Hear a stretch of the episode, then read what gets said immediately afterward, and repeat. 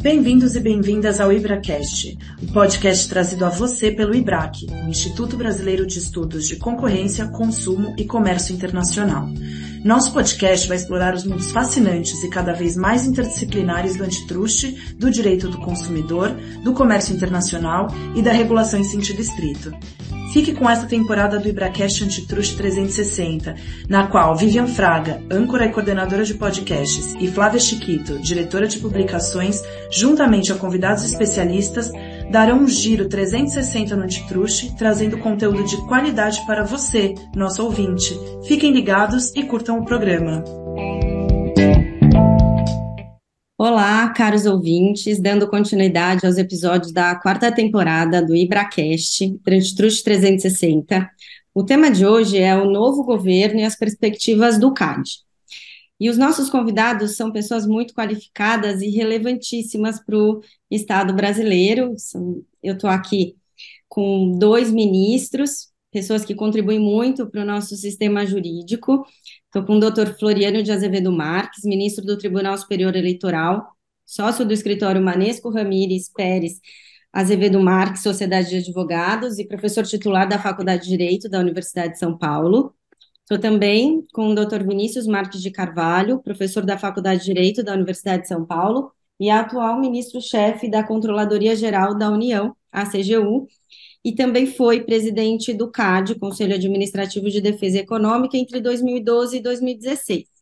Então, bem-vindos, é uma honra tê-los conosco, é, obrigada por terem aceitado o convite, a gente está bastante ansioso para debater hoje aqui com vocês, é, eu especialmente, né, por ter é, admirar muito o trabalho de vocês. O Floriano é meu sócio, uma pessoa que eu respeito muito. O Vinícius é um colega de longa data é, aí nos nossos desafios da área concorrencial. Então, muito obrigada. E também estou acompanhada dos meus amigos, o Bruno Drago, presidente do, do IBRAC, e Renê Medrado, vice-presidente do IBRAC. Então, vamos adiante com esse episódio. Por favor, pessoal. Obrigado, Flávia, aí, pelo, pelo convite para compor esse, esse painel virtual aqui uh, do nosso videocast do IBRAC aqui. Agradecer aí já inicialmente os ministros, professores, advogados uh, Floriano de Azevedo e, e, e Vinícius Carvalho, tá? Uh, dizer que é, um, que é um prazer aqui esse, esse debate, um debate acho que um pouco mais amplo sobre política pública de uma forma um pouco mais geral, obviamente sobre um, sobre um viés da, da concorrência aqui, mas eu acho que vocês têm muito mais coisa para trazer para nós aqui sobre políticas públicas, tá? Então, é um prazer estar aqui. Prazer também tê-los aqui, ministro Vinícius, ministro Floriano. É, o, o IBRACast ele tem sido um instrumento bastante é, relevante para, de alguma forma, levar as autoridades mais próximas da sociedade civil. E nós aqui no IBRAC, nós temos muito orgulho de promover isso. Então, já olhando, já eh, aqui, já animado para a nossa conversa que segue. Olá, Renê, Bruno, Flávia, Vinícius. É, a honra e o prazer são todos meus. Fico muito satisfeito do convite e de poder dialogar com, com amigos e amigas que eu tenho certeza hoje vão é, saber provocar aqui as discussões de maneira absolutamente instigante. Eu também queria agradecer o convite, dizer que para mim é uma honra estar aqui com vocês hoje. É sempre muito relevante fazer esses debates com uma instituição como o IBRAC, que tem contribuído né, ao longo dessas mais de década né, de, de vida nos debates sobre o direito econômico de uma maneira geral especificamente o direito da concorrência também. Bom, então vamos lá. A gente dividiu o, o, episódio em quatro blocos e eu vou começar aqui com o primeiro bloco, que é sobre o novo governo. Então, é, assim, levando em consideração né, todo esse contexto histórico da formação econômica do Brasil, desde o descobrimento e todas as etapas que a gente já, todos os ciclos do, do, do país, ditaduras, fase desenvolvimentista, intervencionista, Constituição democrática e, e governos né, recentes, um pouco mais conflituosos, digamos assim, mas de certa forma que todos enfrentam, enfrentaram um país ainda em desenvolvimento. Então, é, nesse sentido, com esse pano de fundo da formação econômica do Brasil, é, eu queria que vocês definissem, eu sei que, que é muito difícil definir em uma palavra um país tão complexo, mas que vocês definissem em uma palavra o Brasil de hoje. Então, começando pelo ministro Vinícius.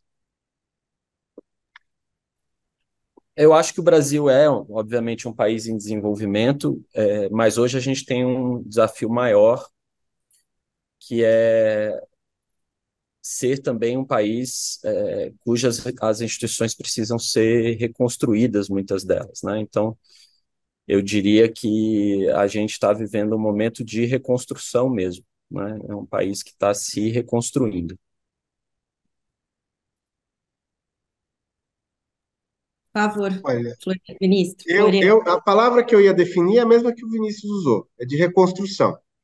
O, o grande problema é que, é, e aí talvez a minha visão seja um pouco mais, é, vou dizer pessimista, mas um pouco mais é, angustiada, é que a gente está com um enorme dever de reconstrução de algo que ainda não estava totalmente construído. Né?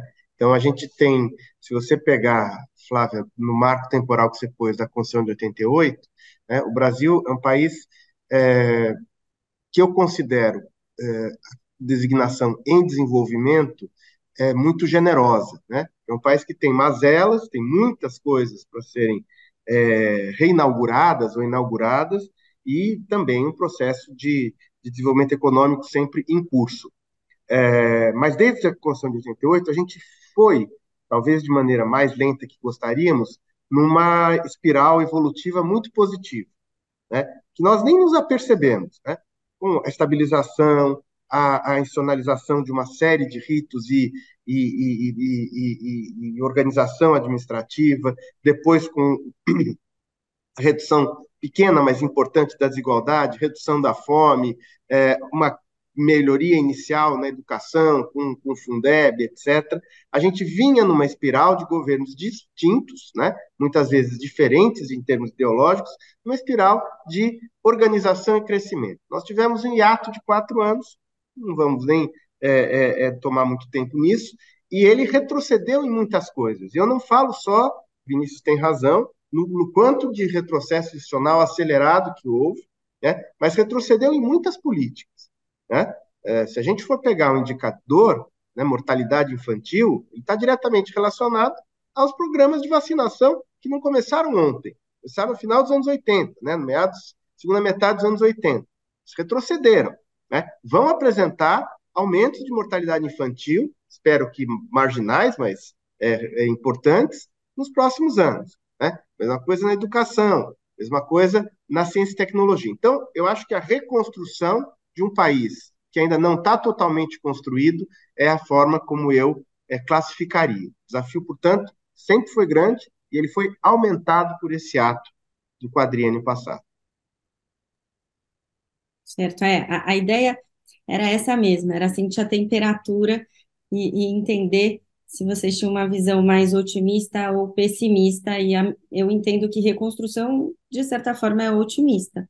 E, e aí, até pensando aí nesse cenário mais recente, né, de, de, eleições, que foi um período belicoso que a gente viveu e de certa forma com políticas, programas, né, de governo bastante distintos, né, do atual para o antecessor.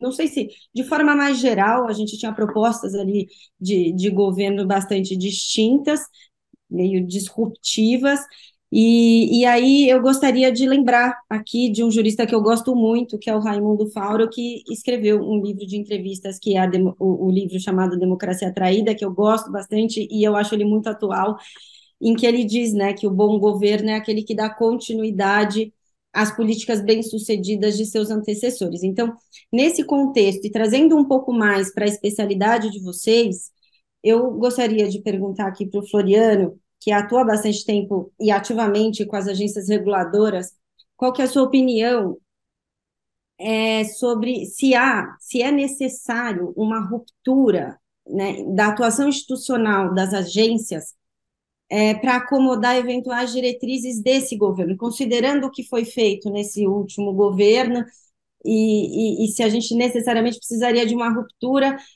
ou se não, se a gente está no caminho da continuidade e de uma continuidade evolutiva positiva.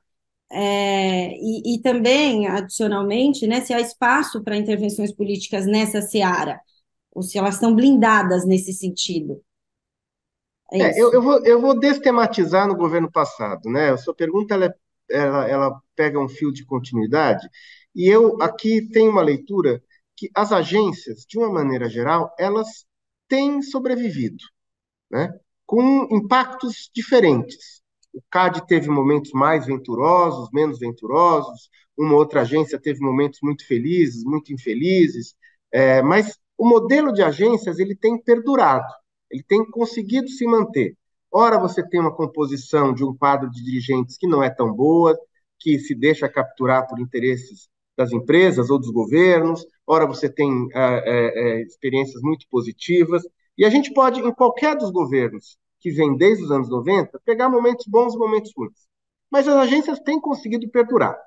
Hoje, eu vejo maior o desafio para a autonomia das agências do Congresso do que do governo.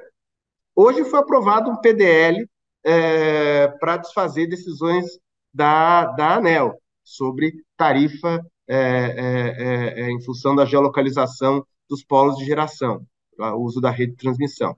É, independente do mérito da questão de núcleo, é, a, a, a, multiplicação de esforços legislativos para invalidar decisões da agência, ou é, a simples tramitação do projeto de autoria do deputado Danilo Forte, né, que invade bastante a autonomia das agências, eu acho que é uma ameaça muito maior do que a ameaça que a gente tem claramente hoje no governo Lula, que nunca foi um idealizador do modelo de agências, mas conviveu com elas muito bem em oito anos de governo, mesma coisa do governo da, da, da presidente Dilma.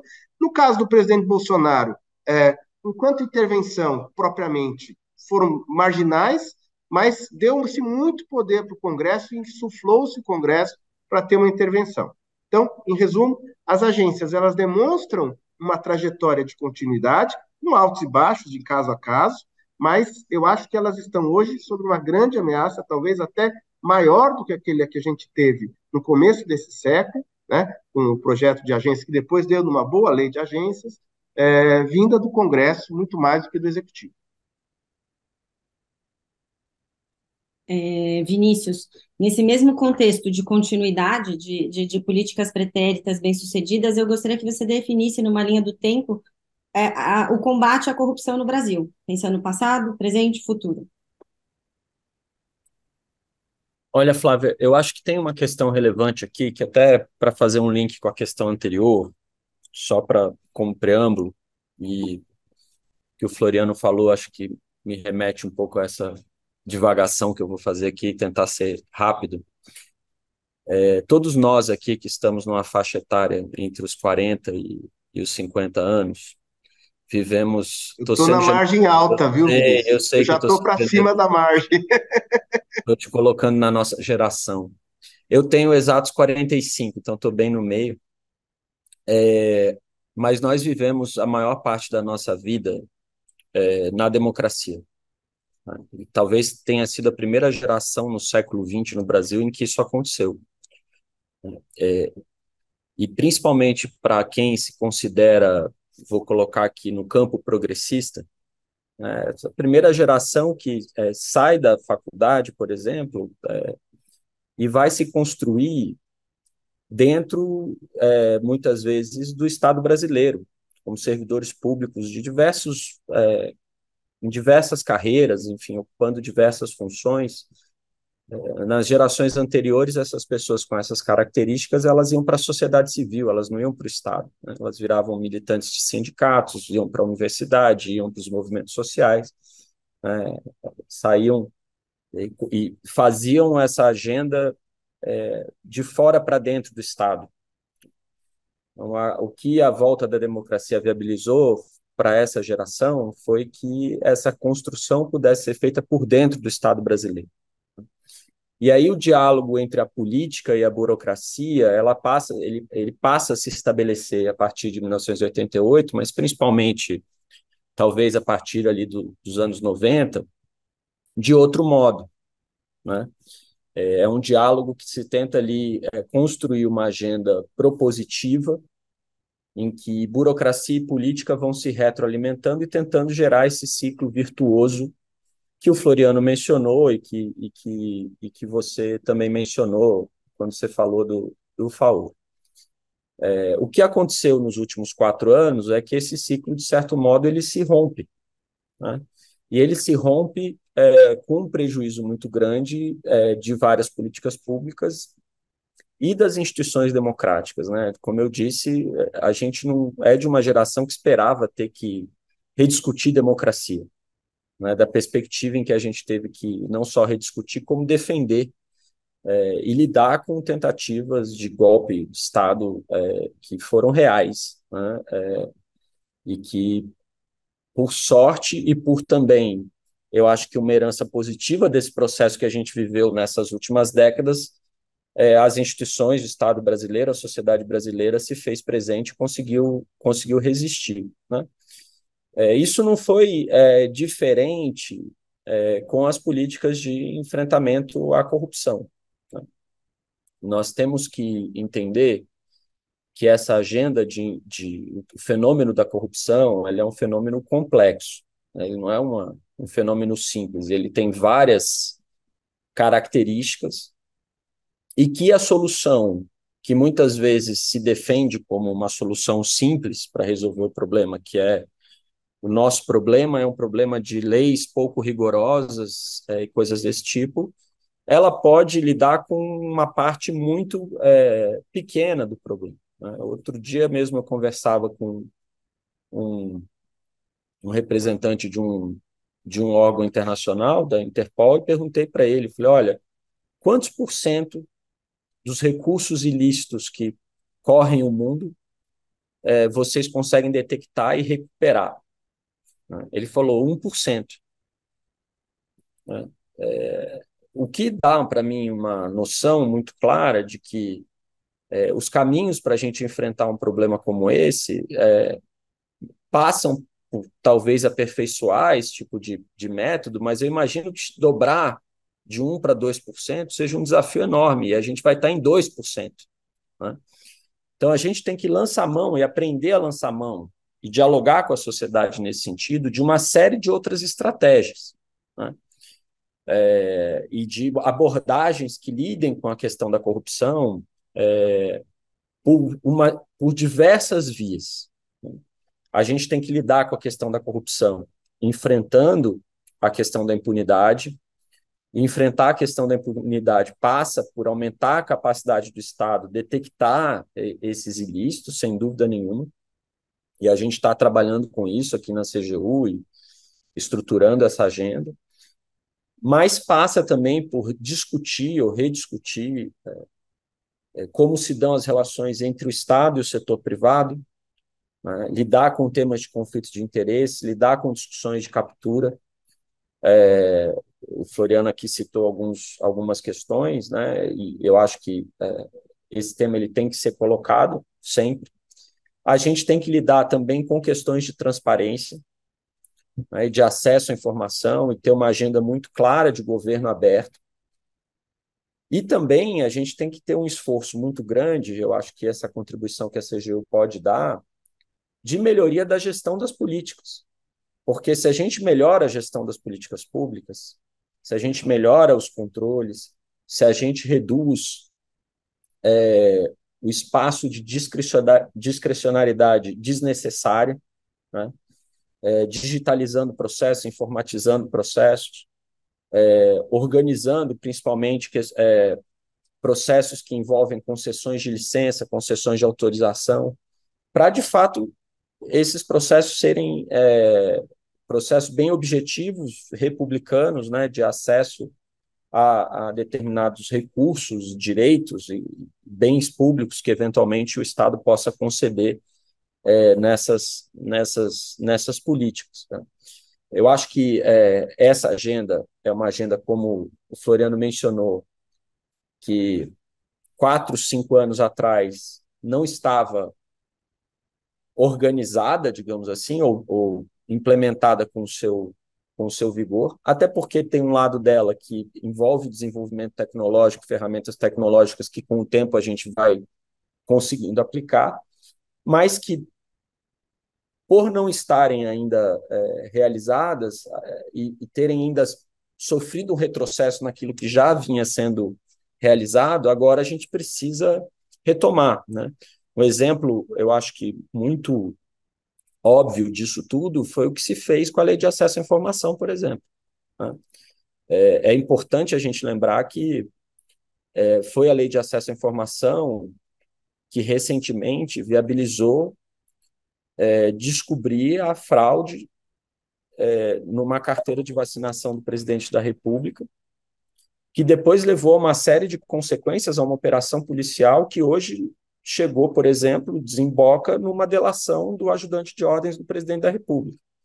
Foi a lei de acesso à informação que viabilizou que a sociedade brasileira pudesse ter acesso ao que aconteceu é, no dia do segundo turno das eleições com as operações da Polícia Rodoviária Federal, talvez compondo um dos momentos mais tristes da história brasileira, né? Assim, você impedir as pessoas de votarem no dia da eleição, principalmente a população mais pobre do país, fazer as pessoas andarem 10, 15 quilômetros para chegarem à urna e poderem votar, é, assim, é motivo de revolta.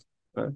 E, e, e, foi um mecanismo como esse da Lei de Acesso à Informação, que é uma lei de 2000, de 2013, que, de 2012, que viabilizou isso. Né? Então, para a gente é muito importante que a gente retomar essas agendas é, a partir de agora e tentar dar novos passos. Por outro lado, eu sei que eu estou me estendendo, a gente tem uma parte do enfrentamento à corrupção que gerou muitas turbulências do ponto de vista de desenho é, institucional é, na agenda de colaboração entre os órgãos de, de investigação e de punição, principalmente na seara administrativa, mas não só essa confusão que se estabeleceu entre Ministério Público, CGU, Tribunal de Contas da União, AGU, CAD, em toda essa questão envolvendo principalmente a Lava Jato, é, trouxe consequências negativas que agora a gente precisa é, se debruçar e tentar reorganizar. É, e eu acho que, enfim, a agenda ela é, bem, ela é bem extensa e bem desafiadora, mas, enfim, a gente está aqui para isso.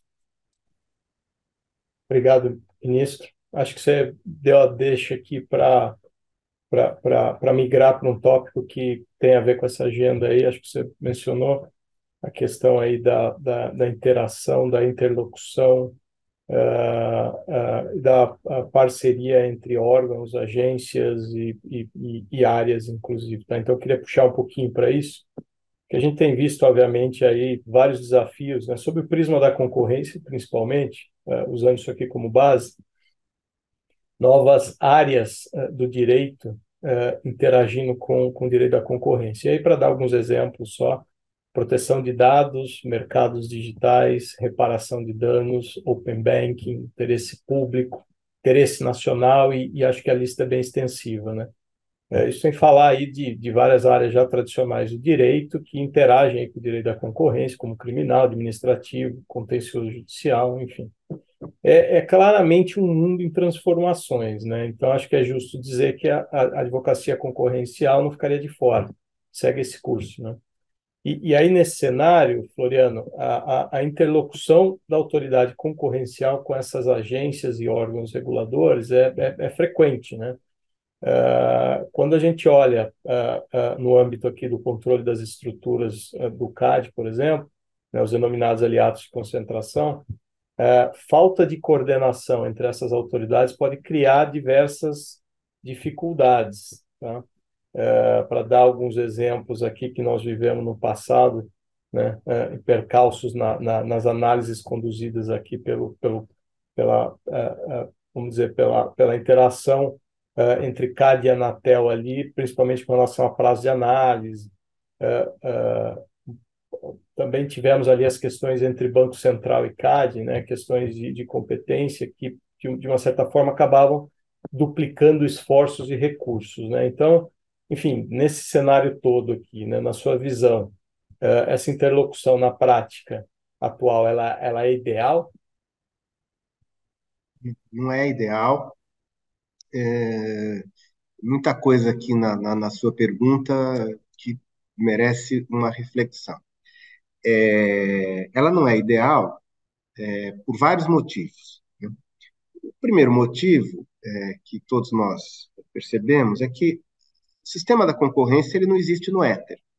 Ele existe é, interagindo com vários outros sistemas e várias outras interações. Né? E aí, é, o ambiente da, de defesa da concorrência, é, como quaisquer outras é, ângulos de abordagem, como, por exemplo, o, o, o sistema de, de, de, de proteção é, de compliance e anticorrupção, que está a cargo da CGU, no Brasil, de uma maneira geral, padecem de falta de duas, uh, dois elementos básicos: né? coordenação e cooperação. Né? E isso, é, eu acho que é algo que passa a ser objeto de um é, diálogo institucional, né? mas principalmente de um arranjo institucional que favoreça isso. Né? Então, cada, cada núcleo, cada sistema, ele vai operar a partir de uma lógica. É lógico que o sistema eh, de defesa da concorrência, que tem como epicentro o CAD, parte de uma lógica que não é a lógica que o Vinícius, a partir da CGU, opera no sistema de proteção de corrupção, mas ele se comunica. Né? Eu sou bastante adepto da teoria dos sistemas e eu vou exemplificar para os seus, seus espectadores, seus ouvintes, de maneira muito simples. É como o corpo humano. Né? O teu sistema muscular ele tem uma característica muito própria. Né? Mas ele está embarcado dentro de um corpo humano que, se ele não interagir com o sistema circulatório, ele não funciona. Né? O teu sistema esquelético ele está interagindo com o teu sistema cardiovascular, né? o teu sistema neurológico. Cada um, se você for pegar as características, as especificidades, as funções de cada um, é muito claro identificar o que é o sistema neurológico, né? o que é o sistema circulatório, o que é o sistema cardiovascular, sistema respiratório, sistema muscular. Cada um tem órgãos direcionados a isso, mas eles só funcionam no corpo vivo se eles interagem. O que, que acontece, não é só no, no, no Brasil, mas no, no, sistema brasileiro? A gente se acostumou com uma estrutura administrativa hierárquica. Como é que se dava a coordenação e a cooperação? Pela, pelo ápice vertical de quem está no ápice comanda. Não é mais assim. Por quê? Porque você tem órgãos autonomizados e especializados. Né? Você tem uma estrutura que é matricial. Como é que a estrutura matricial consegue ser funcional? Se ela tiver arranjos institucionais de coordenação e cooperação. E a gente está engatinhando muito nisso.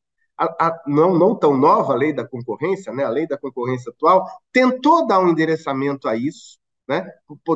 principalmente, Bruno, organizando alguma coisa na, no controle de estruturas, principalmente em setores regulados.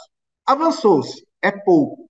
Né? Nós temos um enorme vácuo que se revelou a partir do influxo da Lava Jato, Vinícius, todos nós sabemos, Vinícius sabe bem disso, que é fazer esse arranjo de cooperação no ambiente do controle das condutas, principalmente quando envolve a administração pública.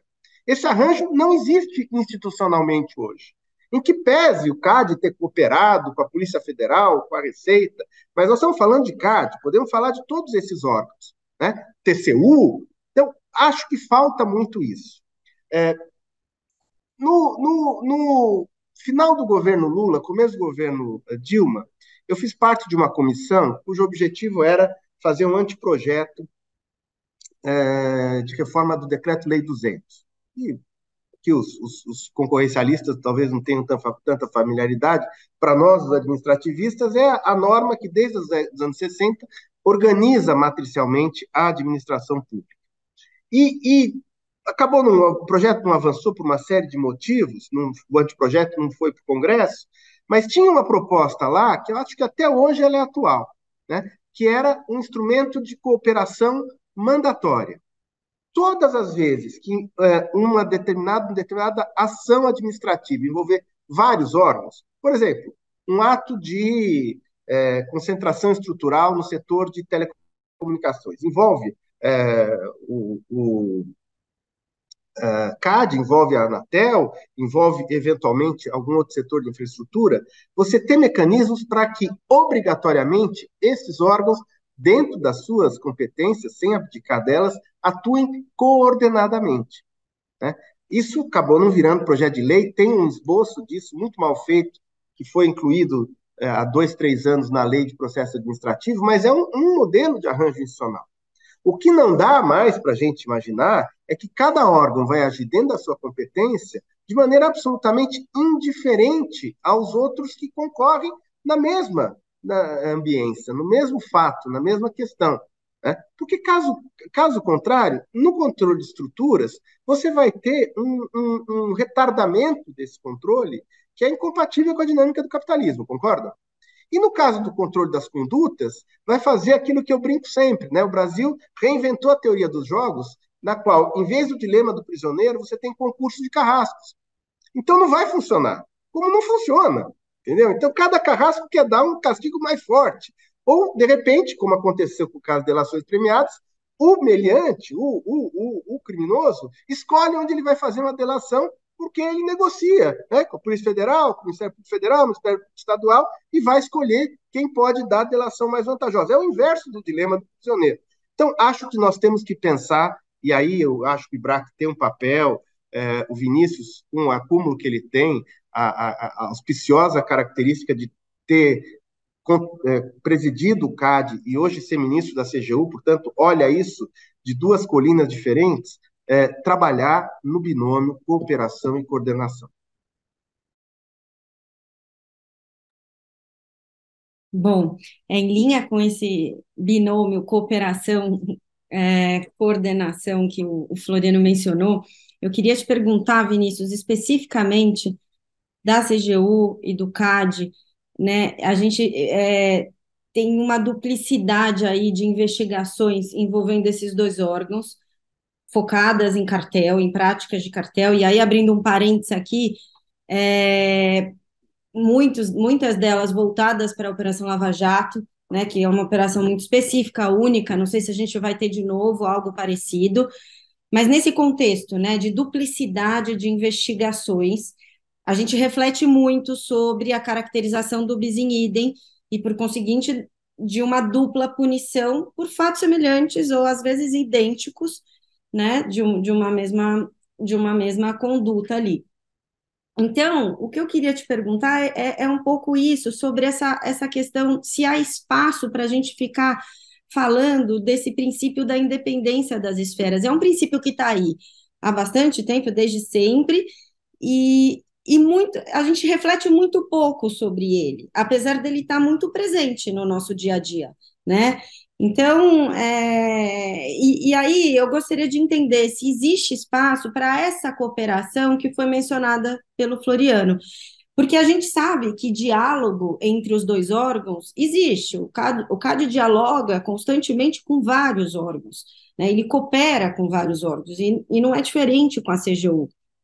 Mas se existe uma, um arranjo mais institucionalizado, para essa cooperação, para esses temas aí, e principalmente falando do bis in idem nessas investigações de cartel.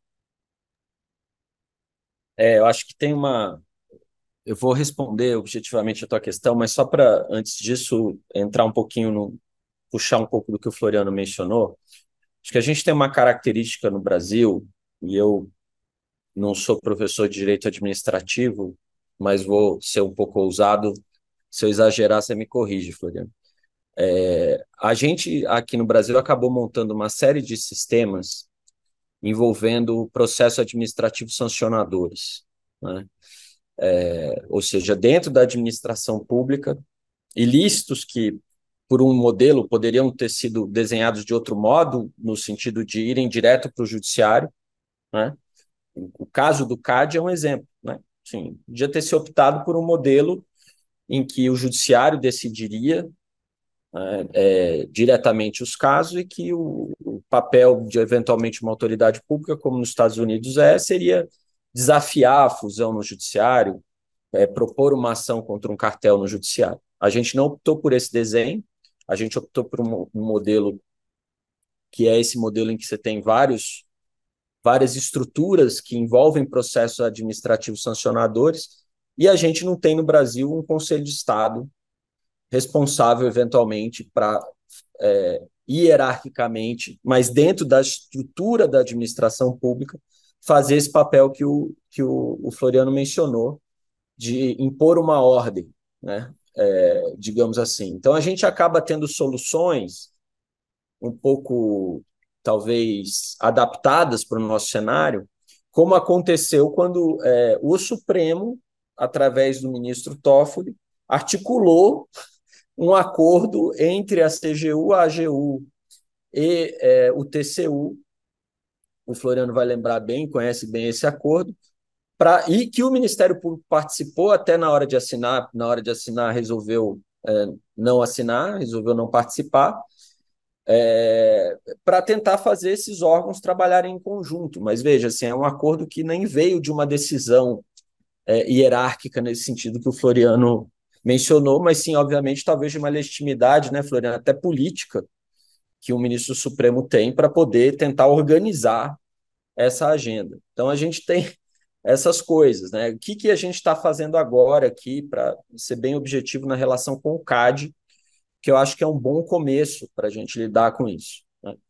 Nós estamos fazendo, na relação com o CAD, é, construindo um acordo de cooperação é, óbvio que esse acordo de cooperação, é, pelo menos no que depender de mim, não vai ser um acordo de cooperação é, muito genérico. Eu quero que esse acordo, de fato, já tenha ali é, princípios muito fortes de como a cooperação se vai, vai se dar, e a partir dele a gente possa ter um prazo, talvez de 60, 90 dias, para desenvolver um plano de trabalho. Porque aqui a gente tem que lidar com o passado, Passado que eu estou falando é de casos que estão em tramitação já, em que foram feitos acordos de leniência, em que foram feitos TCCs no CAD também, é, e aqui também acordos de leniência, eventualmente alguns casos podem até ter tido já julgamento antecipado ou julgamento. Então a gente tem que lidar com esse passivo e tem que pensar o futuro. Né? Lidar com o passivo significa, por exemplo, fazer uma discussão sobre é, como a gente vai lidar com o tema da compensação. Né? A gente vai compensar eventuais multas, eventuais. É, até para fugir desse. tentar fugir de vez desse dilema do carrasco, que o, o concurso de carrascos que o Floriano mencionou, a gente precisa ver como é que a gente vai lidar com essa questão da compensação. E aí tem uma questão complexa, no ponto de vista dos casos concretos, que é o fato de que assim a forma como os processos foram organizados no CAD é diferente da forma como os processos foram organizados na CGU. Né? O CAD dividiu por vários cartéis, por exemplo, né? em que tem várias empresas envolvidas no mesmo processo. Aqui, quando uma empresa faz um acordo de leniência, ela praticamente fecha o processo dela. Né? Então, tem casos que começaram aqui depois do CAD, em que nós, nós, quando eu digo a CGU, usou o acordo de leniência do CAD para instruir o processo e fazer um acordo de leniência com a empresa aqui, a empresa se prontificou a, a pagar um determinado valor e a cooperar eventualmente, e isso fechou o processo aqui, de certo modo. Se a leniência gerou contribuições para abrirem outros, outros casos contra outras empresas, foram abertos outros processos, mas o caso da empresa já está aqui, o CAD nem julgou o processo lá ainda. Às vezes nem saiu ainda da SG. E aqui já tem um valor pactuado ou uma multa estipulada. Então a gente precisa dialogar sobre esse tipo de situação e ver é, a multa que é dada para a empresa em torno de vários. E essa multa, é, ou esse acordo de leniência, é feito aqui envolvendo vários processos que estão no CAD né? porque aqui pega todos os casos, ou boa parte dos casos, em que aquela empresa específica se envolveu. Então a gente tem que ver como é que a gente, que metodologia a gente vai desenvolver. Além disso, a forma de cálculo da pena no CAD, da multa, enfim, do, da, da contribuição pecuniária é diferente da forma como a CGU calcula. A CGU, por exemplo, ela tem uma proxy de vantagem oferida aqui muito é, firmada e consolidada, inclusive seguindo os parâmetros da OCDE, e o CAD não usa a vantagem oferida para calcular, vocês sabem muito bem disso, para calcular suas contribuições e suas multas. Então, nós temos um desafio aqui. Superar essa questão da independência das instâncias não é só uma discussão de tese jurídica, ela é também uma discussão de tese jurídica é, sobre existe isso, né? Esse fenômeno ele hoje virou quase que um que uma, um bordão para você é, criar uma tese de que cada um pode fazer o que quiser. Mas, quando a gente entra no detalhe e se aprofunda, aproxima a lente, a gente percebe que superar isso no, nas situações concretas envolve é, uma cooperação que é muito maior do que, beleza, vamos aqui investigar junto, vamos trabalhar junto, vamos negociar acordos de leniência em conjunto. Eu acho que tem uma última coisa também, olhando o futuro, que a gente tem que se preocupar, que é importante que os órgãos não é, peguem carona uns nos outros. Que os órgãos tenham as suas, as suas agendas de investigação independentes e complementares. Não faz sentido, se o CAD abrir um caso de cartel em licitação, em que não haja indícios de corrupção, mas só de cartel, que a CGU abra o mesmo caso só para dizer que está abrindo e que está punindo e que está investigando. Né? A gente vai ocupar a nossa, a nossa equipe técnica aqui com algo que já vai ter a sua devida punição em outro lugar para investigar a mesma coisa. A gente tem que investigar outra coisa. Não falta espaço, não falta tema, não falta investigação para ser feita. E vice-versa. Senão, a gente cria uma falsa eficiência nos órgãos. Eu abro um monte de caso, ah, você investigou, você detectou, foi leniência sua? Não, eu peguei os casos que o outro estava fazendo e abri também.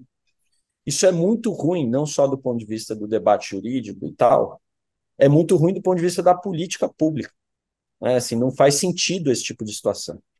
E a gente precisa, para consolidar essa lógica, é, ter muita serenidade e ter um, algum nível de abnegação de um interesse que às vezes existe muito na administração pública, de expandir infinitamente o seu poder por um interesse maior, que é, é garantir que aquela política pública funcione da melhor forma possível. Né? Então, acho que essa é a agenda. A gente está também discutindo bastante com o TCU, acho que é, não sei se daqui para o fim do ano, mas a ideia, a gente provavelmente vai ter é, novidades nessas duas frentes, né, tanto em relação ao CAD como em relação ao TCU, para a gente poder avançar nessa linha do que a gente está considerando aqui. Muito obrigado, ministro. Uh, acho que é muito interessante na fala, tanto do ministro Floriano, ministro Vinícius, uh, porque são professores tanto de direito do Estado, direito econômico, uh, o objeto de estudo de vocês é justamente as formas de intervenção do Estado. Né? Eu queria pegar, um, dar um passo para trás, olhar um pouco para o mundo, a gente vê que como efeito de pandemia, como efeito de várias outras questões uh, uh, de concorrência internacional, a gente vê uh, que os estados estão cada vez mais competindo por empregos, cada vez mais competindo por investimentos, né? e isso, isso eh, a gente sabe que o, o, o país vai ganhar competitividade, seja por meio de redução de custos, mas também tem uma uma, um viés que seria por meio de uma maior presença do Estado na indução, né, na indução da economia, na indução, direcionamento de investimentos.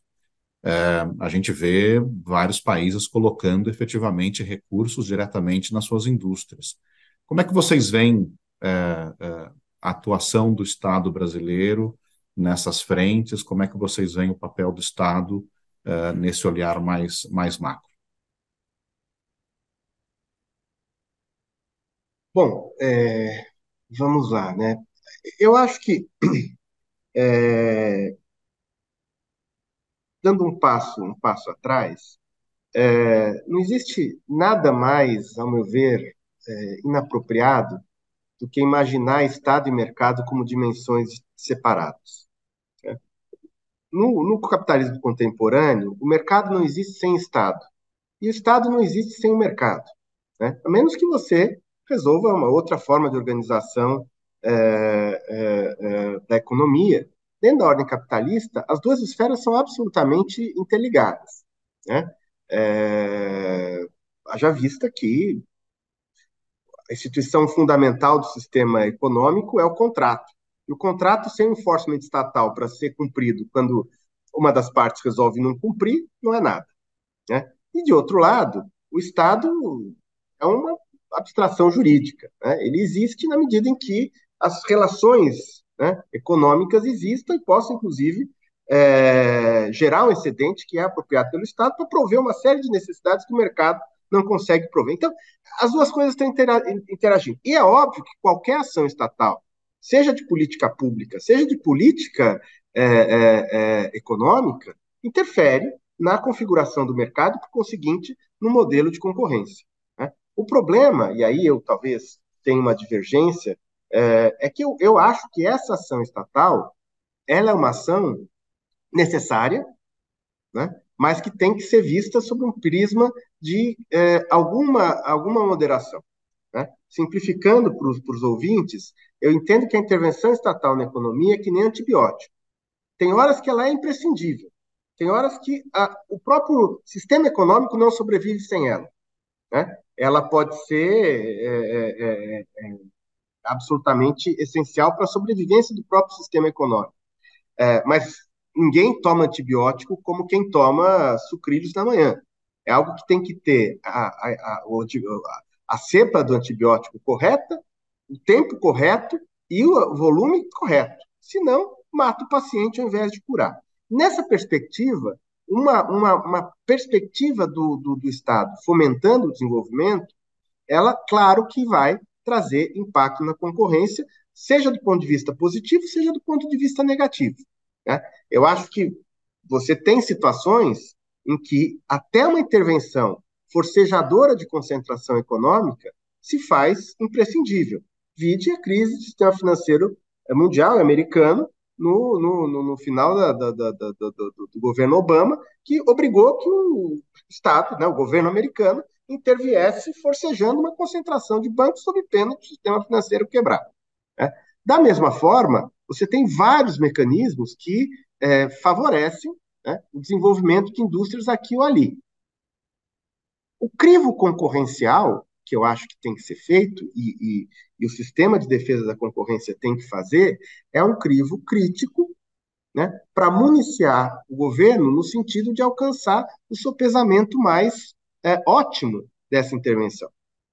Por quê? Porque, antes de mais nada, nós temos matrizes constitucionais que dizem que a concorrência é um bem jurídico a ser tutelado, assim como outros objetivos de desenvolvimento, redução das desigualdades, são bens jurídicos a serem tutelados pelo Estado. Então, a atuação aqui, ela há de ser no macro e no micro, absolutamente, não vou dizer de contenção, mas de sopesamento dessa intervenção estatal.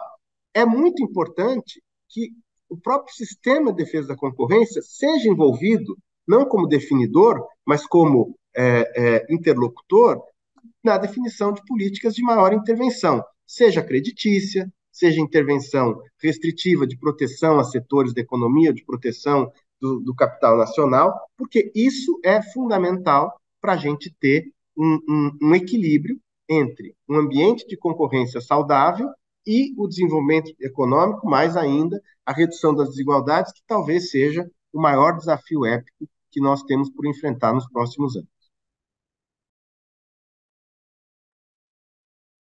É, Isso, Vinícius. Isso. É, eu, esse tema, eu adoro esse tema. Né? Assim, então, eu estou aqui até preocupado com o tempo, que se deixar eu fico muito tempo falando dele, mas eu vou tentar ser bem singelo aqui. É, eu acho que, primeiro, olhando políticas, três políticas estruturantes, assim, né? Política industrial, política regulatória e política concorrencial, ou de defesa da concorrência.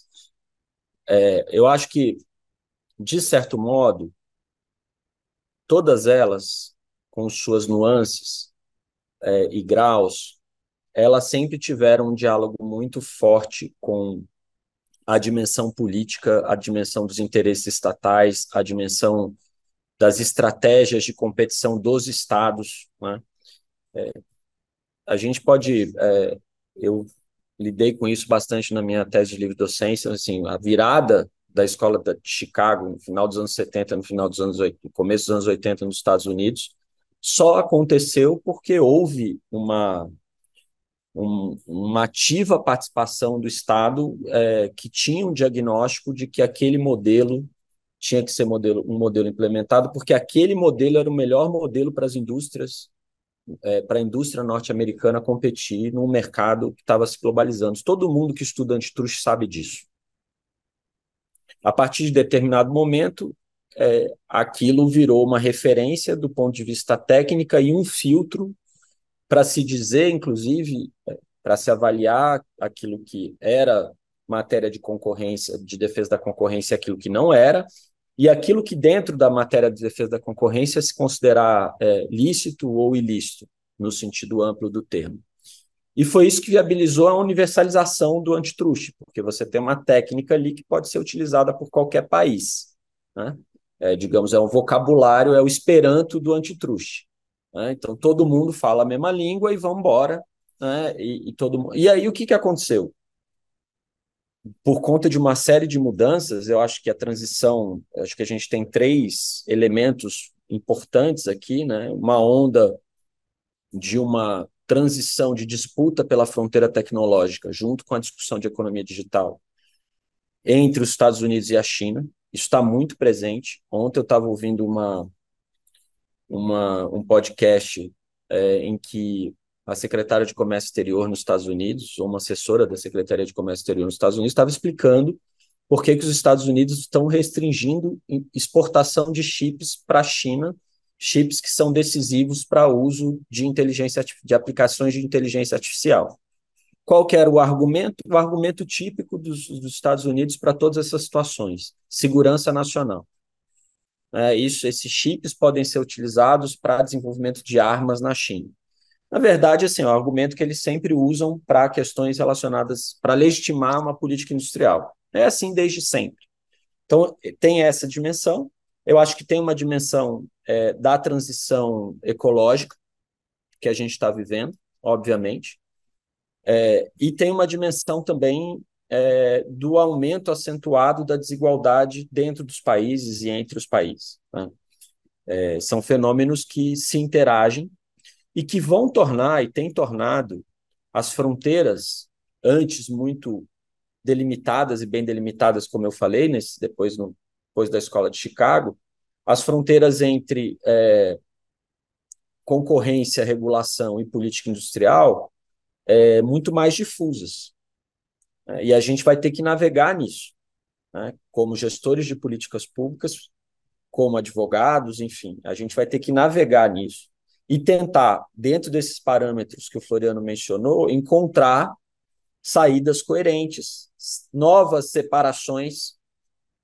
E isso vai ser novas separações de competência, mas isso vai demandar uma articulação muito maior entre os órgãos. Esse desafio da cooperação que o Floriano mencionou, é, ele, é um, ele é um desafio que agora ele ganha outras dimensões. Né? E eu não estou falando isso para dizer que, ah, então está tudo bem, vamos cooperar, vai todo mundo abraçar a árvore, está tudo certo. Eu acho que o desafio é um desafio é, muito difícil. Ele não é, é e óbvio que para determinados desenhos institucionais de, dos países, para alguns países vai ser mais difícil, para outros vai ser menos. Mas eu acho que aqui no Brasil é, nós temos um desafio imenso pela frente. Obrigado, ministro. A gente está chegando aqui, a discussão está muito interessante e a gente já está chegando aqui no, no, no, último bloco de discussões, que nós vamos tratar um pouco do protagonismo do CAD. Né? É, e aí a, a pergunta volta para você, Vinícius, é, que né, no, sobre o seguinte viés, tá? No, o, o CAD, obviamente, ele teve muitos ciclos, aí continua em plena transformação, né, enquanto autoridade concorrencial. A gente tem visto aí uh, transformações de ordem institucional, de ordem educacional, mudança de lei, regulamento, a internacionalização do CAD, né, seu protagonismo aí na, na, nas pautas do governo, e obviamente tudo isso traz, traz mais responsabilidades ao órgão. Né? Então, nesse contexto, é, as boas práticas internacionais de uma política de concorrência estruturada, técnica consistente é, tem soberania frente a eventuais interesses de um dado governo? Como você vê o futuro do, do antitrust brasileiro? Mais uma pergunta para uma palestra inteira aqui. Eu vou ser muito resumido aqui. Eu acho que tem um ponto interessante aqui da tua pergunta, que eu acho que tem a ver com a premissa, Bruno. As boas práticas internacionais estão em transformação também muita coisa que era consenso, eu vivi discussões na OCDE em 2008 a 2016, eu acho que eu fui numas, sei lá, mais de 10 encontros da OCDE, fora os encontros da ICN, o período que eu fui vice-presidente da ICN. Naquele período já mudou muito. Você pega o que era discutido em 2008, o que era discutido em 2016, mudou muito. E de lá para cá mudou mais ainda. Então, o, o que era boa prática internacional, é, daquilo que era boa prática internacional, ficou é, essa ideia de autonomia, de é, uma estrutura burocrática bem organizada, mas entrou muito aqui essa nessa discussão de boas práticas internacionais essa dimensão da intersecção entre os temas. Né? Como é que eu encaixo em teorias do dano questões relacionadas ao meio ambiente, questões relacionadas ao mundo do trabalho? Isso significa dar uma reviravolta na teoria econômica ou não? Ou, ou tem como, dentro desse filtro, usar essas teorias, ou, é, abarcar essas, essas preocupações? Isso não era discutido em 2008, longe disso. Né? Então, acho que as boas práticas interna internacionais elas estão mudando no que se refere ao mérito, né? E eu acho que, do ponto de vista institucional, a gente tem que lutar, né, cada um dentro da sua, da sua esfera de atuação, para que o CAD consiga se organizar para fazer da, sua, da melhor forma possível essa cooperação com os outros órgãos e para ter um contexto em que, se for mudar, se for é, repensar suas formas de, de atuação, os seus conceitos, os seus métodos de análise, isso seja feito de uma forma previsível, né, em diálogo com a sociedade, em diálogo com, os, com o setor privado, motivando justificando esses processos, né, e não a, a, não dando cavalo de pau né, ao sabor de cada composição que exista e tal, né, porque no fundo a gente está aqui é, discutindo uma, uma política pública que precisa como o Floriano mencionou aqui logo na sua primeira fala, seguir uma rota ascendente ao longo do tempo. Tentei ser bem sucinto. Obrigado, ministro. Ministro Floriano, nós temos agora uma iminente é, falta de quórum no CAD, no Tribunal do CAD. É, isso justamente porque o mandato de três conselheiros já expirou e agora, no dia 4 de novembro, expira o mandato do conselheiro Braille. Isso tem algumas implicações bastante é, indesejadas né, para o mundo dos negócios, com paralisação, justamente impossibilidade de fechamento de operações, de, de fusão, de, de aquisição. Então, a gente queria trazer um pouco a experiência ou a, um, tra, tentar tra, traçar um paralelo com o TSE é, é, para verificar é, como é que ficaria uma situação dessa, num cenário desse, no tribunal, né? justamente para a gente tentar trazer alguma experiência aqui para a experiência do CAD. Olha, é, é, é, óbvio que se, se você tivesse é, problema de, de, de quórum no, no CAD, no, no TSE, você teria, em alguns casos, algumas votações que seriam obstáculos. No TSE, isso é um pouco menos grave, porque dos sete eh, juízes, só dois se submetem a um processo de nomeação eh, complexo pelo presidente. Né? Três vêm do Supremo, o sistema é de rodízio por antiguidade, então não tem muita variação, meio que automático, e eh, dois vêm do STJ, né, dos titulares, que também é um processo de rodízio que não tem muita, muita novidade. Seria uma situação em que você tivesse dois é, que ocupam as cadeiras de ministros juristas, né? É, e uma votação que precise de um quórum qualificado que eventualmente não tivesse. Não é tão, tão comum assim, seria mais difícil ter. Mas eu acho que o, o, o último processo de nomeação é, de ministros do TSE, no qual eu fui nomeado, junto com o ministro André Ramos, é, demonstrou o processo contrário. Né? A lista foi aprovada pelo Supremo no mesmo dia o presidente da República escolheu os que iria nomear dentro, dentro da lista. É, eu acho que essa situação, que hoje colhe o CAD, mas já colheu várias agências no passado, em vários governos, ela, ela é duplamente grave. Né? Duplamente grave. Ela é grave pelo que ela resulta, né? que é ou uma ausência de quórum, ou mesmo um quórum incompleto, uma redução da capacidade de continuidade dos trabalhos da, da agência, mas ela é mais grave por um outro problema. Ela revela de duas uma. Ou os é, órgãos envolvidos no processo complexo de escolha não se prepararam a tempo e modo para escolher os que serão nomeados, o que demonstra um certo desapreço ou desatenção com o órgão, ou indica que não há maturidade para indicar porque há alguma negociação em torno dos nomes é um mau caminho. É um mau caminho. Alguém que vai exercer um cargo de conselheiro, alguém que vai exercer um cargo de diretor de agência, é alguém que deve ter uma capacidade técnica, uma capacidade de conhecimento da área, uma é, é, é, é probidade, uma, uma reputação sem máculas, e isso não são problemas que tomam muito tempo. Né? É, vamos fazer um contraponto. Né? Vocês têm acompanhado aí, todos nós lemos jornais. É, o Banco Central está prestes, né, ou por dias, ou acabou de ocorrer, de vacância de cargos de diretores. Há um mês, nós vemos notícia de que o Ministério da Fazenda está entrevistando, conversando, buscando os nomes que serão indicados. Porque ninguém cogita que o Banco Central fique com quórum é, é, é, é, incompleto para a próxima reunião do Copom. Né? Ora, por quê? Porque o Banco Central é mais importante que o CAD? É mais importante que uma agência? Não. Ele só cuida do sistema financeiro. O sistema da concorrência é tão ou mais importante, até porque, como falei há pouco, tem assento constitucional, né? se isso prediz alguma importância dada pela ordem jurídica. Então, essa, essa situação que vocês relatam, que está ocorrendo, ela é uma situação que preocupa.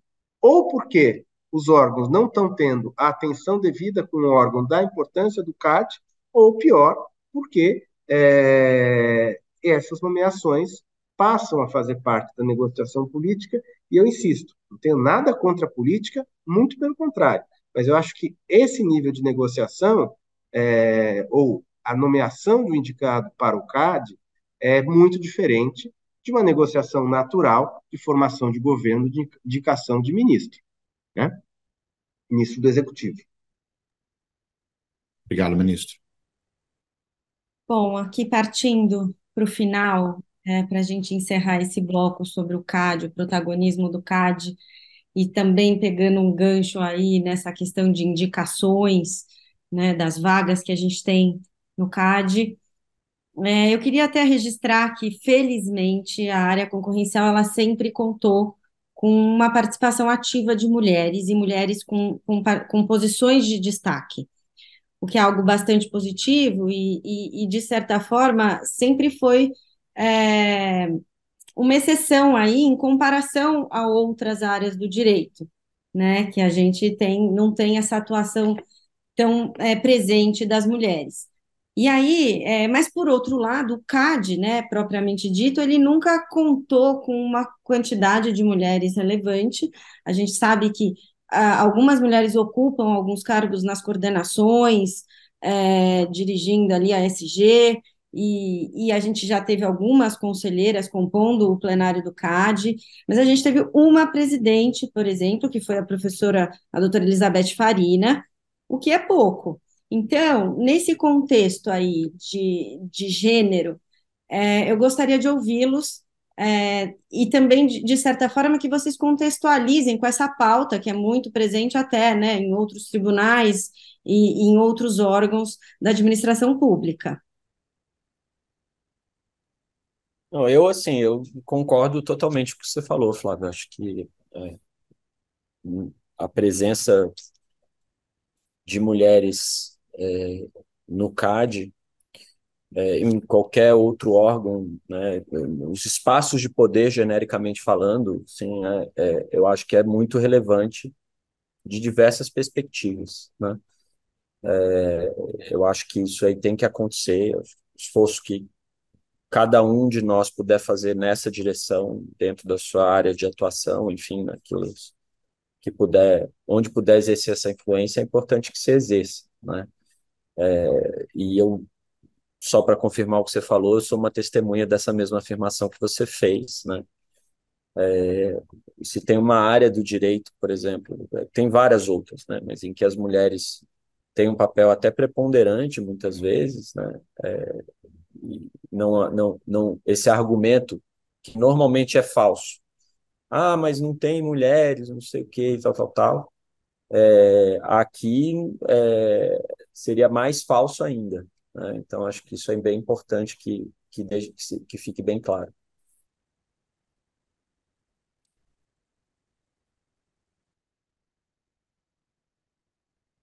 Da minha parte, eu acho que mais do que importante é fundamental. E, é, pelo que a gente vê de nomes que estão sendo cogitados, Flávia, é, eu acho que o mundo do concorrencial ele tem uma característica que não é igual em todos os outros é, segmentos. Ele tem uma quantidade grande de mulheres protagonistas, tanto na advocacia concorrencial quanto na, na área econômica, que atuam e destacam-se no ambiente.